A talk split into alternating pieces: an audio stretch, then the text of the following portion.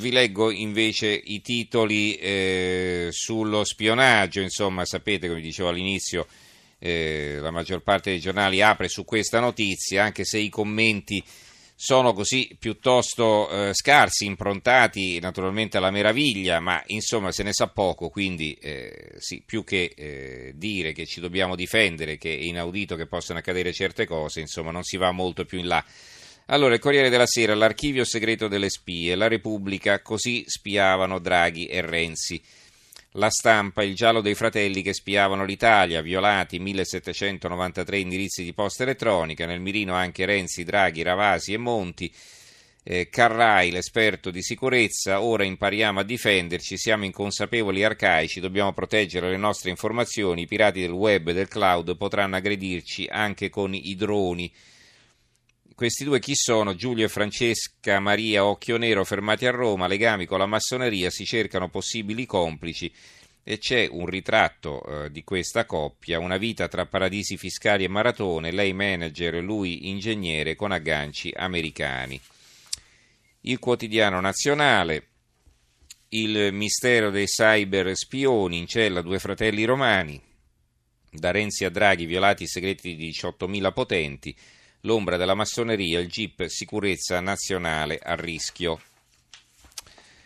Eh, il giornale, ecco tutti i nomi di VIP e politici spiati, smantellata una banda che intercettava esponenti di politica, finanza, esercito e Vaticano, sicurezza nazionale a rischio. E qui ci sono le foto di Draghi, Renzi, Monti, Ravasi, la Brambilla, Fassino, Bonaiuti e la Russa. Il commento di Alessandro Sallusti, ti svegli un mattino e scopri che i vertici politici, economici, ecclesiali e militari del tuo paese, oltre a una serie di cosiddetti VIP, erano costantemente spiati. Due signori, fratello ingegnere nucleare e sorella appassionata di maratona, molto conosciuti nel bel mondo romano e con tanto di tessera della massoneria, avevano messo su una centrale di intrusione informatica pare coi fiocchi. E va bene. Allora, eh, dice poi a un certo punto, più avanti, che la posta del Presidente del Consiglio e del Capo della Banca Centrale Europea sia violabile da due seppur geniali ragazzotti mette davvero paura, se tanto mi dà tanto pensate cosa potrebbe fare, ma forse già lo sta facendo un ingegnere arruolato dall'ISIS dal computer di casa sua. Eh, il fatto quotidiano, i fratelli hacker spiavano Renzi e compagni, mistero su migliaia di mail criptate, dall'ex premier a Draghi al Vaticano, dai massoni alla Guardia di Finanza, ignoti i committenti e in effetti appunto non si sa questi che cosa ci facessero con tutta questa mole di informazioni che erano riusciti, riusciti a rubare. Eh, il manifesto cyberspionaggio sull'Italia che conta. Libero, spiate le mail dei potenti, inizia il festival dei ricatti. Tavaroli, con mille euro puoi sapere ogni segreto. Banchieri, imprenditori, politici e preti. Abbiamo poi eh, eh, l'unità che apre così democrazia in difesa dai cyber spioni, come è possibile che siano stati violate mail e password di capi di governo e presidenti della BCE, a chi servivano le informazioni riservate raccolte per anni da due fratelli arrestati, servizi alle pagine 2 e 3. L'intervista a Marco Carrai serve più prevenzione, siamo più interconnessi e quindi più vulnerabili. La verità, due fratelli hacker spiavano mezza Italia, violati i computer di Renzi, Draghi la Russia e anche dei collaboratori del cardinale Ravasi. E il dubbio, eh, spiavano tutti, ma per conto di chi? Nella rete Renzi Monti Draghi, arrestati due fratelli, server negli USA, e qui loro intervistano Stefano Bisi, grande maestro del Grande Oriente d'Italia, quindi la massoneria. C'è un'intervista, ma non eh, viene riassunta, c'è solo la notizia dell'intervista a pagina 3 ma non viene riassunto il concetto in un titolo. Eh, il secolo XIX apre così, presi gli spioni del potere italiano, inchiesta a Roma, hackerati migliaia di indirizzi mail, i legami con la massoneria. Il mattino, i fratelli che spiavano il potere, un ingegnere massone e sua sorella hanno violato i PC di Renzi, Draghi e Monti eh, l'intervista anche qui a Tavaroli, esperto informatico, vendevano indiscrezione agli speculatori, preoccupante che basti un'email per arrivare a persone così in alto. Il tempo, occhio ti spiano, e il titolo, Renzi, Draghi, Saccomanni, Monti, Bonaiuti, Brambilla, La Russa, Cicchitto, Sbardella, Capezzone, Ferrara, Fassino, e qui c'è tutto l'elenco, tutto l'elenco, un lungo elenco. Arrestati i fratelli Occhionero, eh, spiavano Renzi, Draghi, vertici, Guardia di Finanza, servizi e migliaia di altre persone. Parla il grande maestro Bisi, quindi della massoneria. Noi vittime, i 300, tutelate i 300 fratelli. L'ex hacker Ghioni, dietro ci sono gli 007. Va bene, archiviamo questo argomento e parliamo invece eh, di un'altra notizia che eh, continua a campeggiare sulle prime pagine e che è quella delle banche. Il giornale, il Parlamento indagherà su banche e clienti, debitori e banchieri sono tutti colpevoli, è il titolo del commento di Marcello Zacchè. Il Fatto Quotidiano, banche riecco la commissione di inchiesta. Eh, libero, eh, qui invece è un'apertura, abbiamo altri nomi perché Libero continua con la pubblicazione dell'elenco di questi furbetti che insomma ci facevano prestare una montagna di soldi dalle banche poi non li restituivano. Eh, I bidonisti del Monte dei Paschi tremano, famosi industriali tessili, l'immobiliarista Statuto, proprietario dell'Hotel Danieli di Venezia, Coop, le grandi navi veloci, alcune società del gruppo Semeraro, ecco dove MPS ha alzato bandiera bianca. Quanto guadagnano quelli che hanno distrutto la banca, gli stipendi dei grandi capi. E il commento di Vittorio Feltri, niente soldi finché non vuotano il sacco, niente soldi quali? I soldi che per salvare la banca, insomma, si intende, intende Feltri.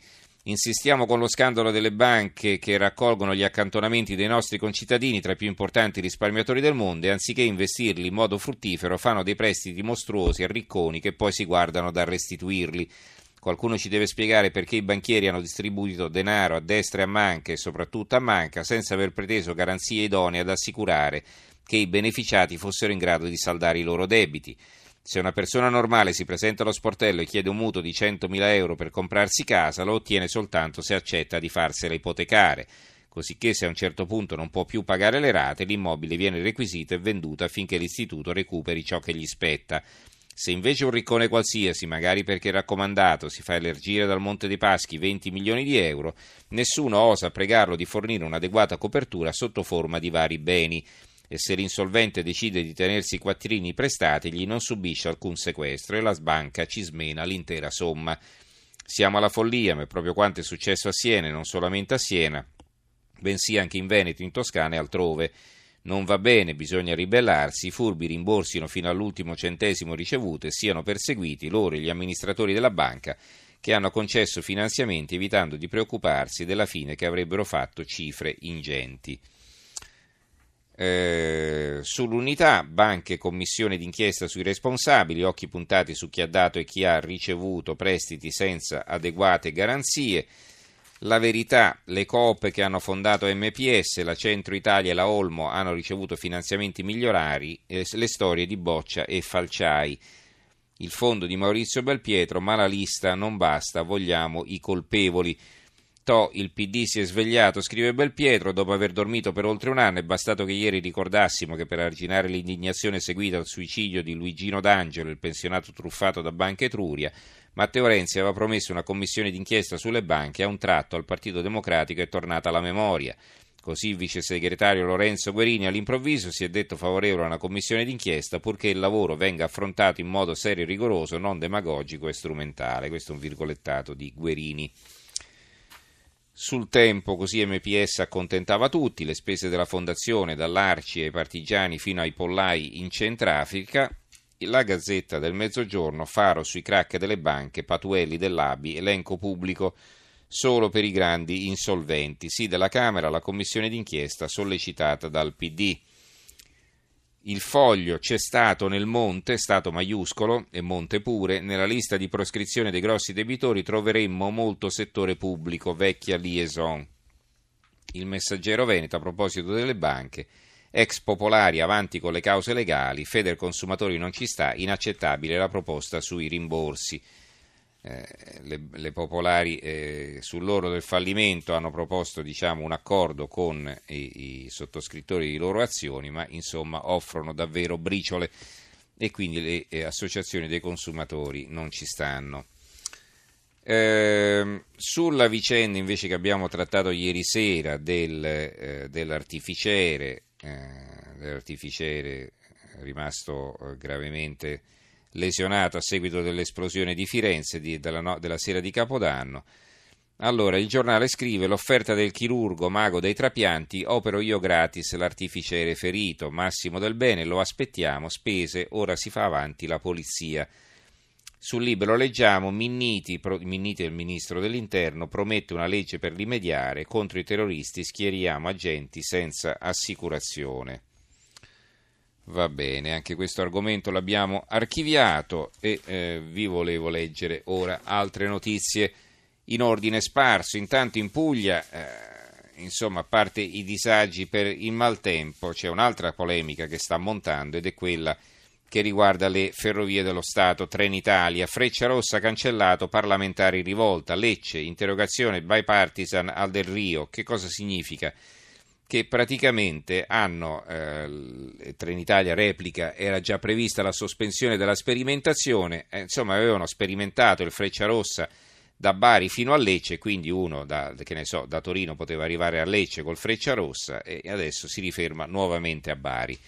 Una decisione di Trenitalia che ha mandato su tutte le furie i salentini. Ehm, la verità intervista in esclusiva Raymond Burke, nessun ultimatum al Papa, ma noi cardinali dubbiosi siamo ben più di quattro e andremo avanti, insomma c'è Maretta anche in Vaticano sulla linea di Bergoglio.